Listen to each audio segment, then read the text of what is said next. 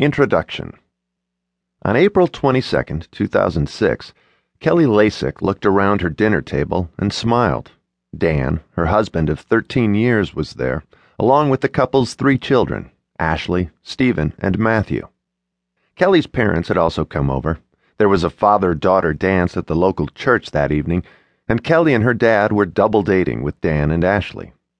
As the four of them were getting ready to leave, Kelly couldn't resist needling her mother. You're stuck with the boys, she said. But don't worry, we won't be out too late. She kissed Stephen goodbye and then bent down to say goodnight to Matthew. He was three years old, and Kelly marveled at how quickly he was growing up. It seemed as if it was only moments ago that he'd been an infant, and now he was already being toilet trained. Dan and Kelly both agreed that it was adorable how proudly he announced that he had to go to the bathroom. For a brief moment, Kelly says, she wondered if Matthew was okay. He seemed a little out of sorts, and earlier that afternoon he'd complained of a sore throat, but then she figured he'd probably just tired himself out wrestling with his older brother. Kelly and Dan returned home that night around eight o'clock. They'd barely walked in the door when Kelly's mother rushed over. It's Matthew, she said. He's running a fever, and his breathing seems a little shallow. The Lasiks realized right away that something was seriously wrong. He was just sort of hunched over, Kelly says. We didn't know what to do. Since there was no way to get in touch with Matthew's doctor, they decided to make the 10 minute drive from their home in Monroeville, about 15 miles east of Pittsburgh, to the Forbes Regional Campus of the Western Pennsylvania Hospital. When the Lasiks arrived at the emergency room, the attending physician told them there was nothing to worry about. In all likelihood, he said, Matthew had a case of strep throat. Worst case scenario, it was asthma. Regardless, they'd be home in no time. Two hours later, they were feeling much less assured. Matthew's fever was still rising, and when a doctor tried to swab his throat, he began to choke. By 11 p.m., Matthew's temperature had risen to 104 degrees, and his breathing seemed to be growing shallower by the minute. It was around that time that a doctor the Lasiks hadn't met before walked over.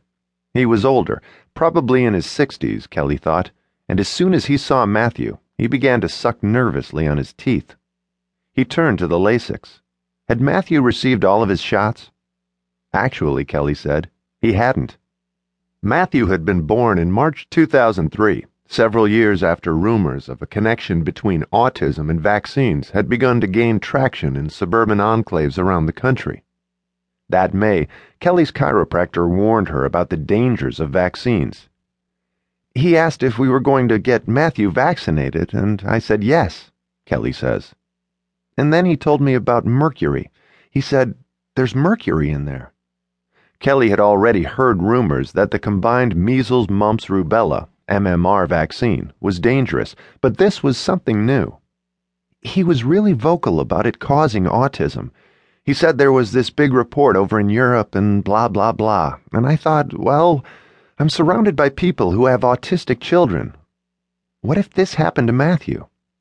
If Kelly was unconvinced, the chiropractor said, she should make Matthew's pediatrician prove to her that the vaccines Matthew was scheduled to receive were 100% safe. So that's what I did, Kelly says.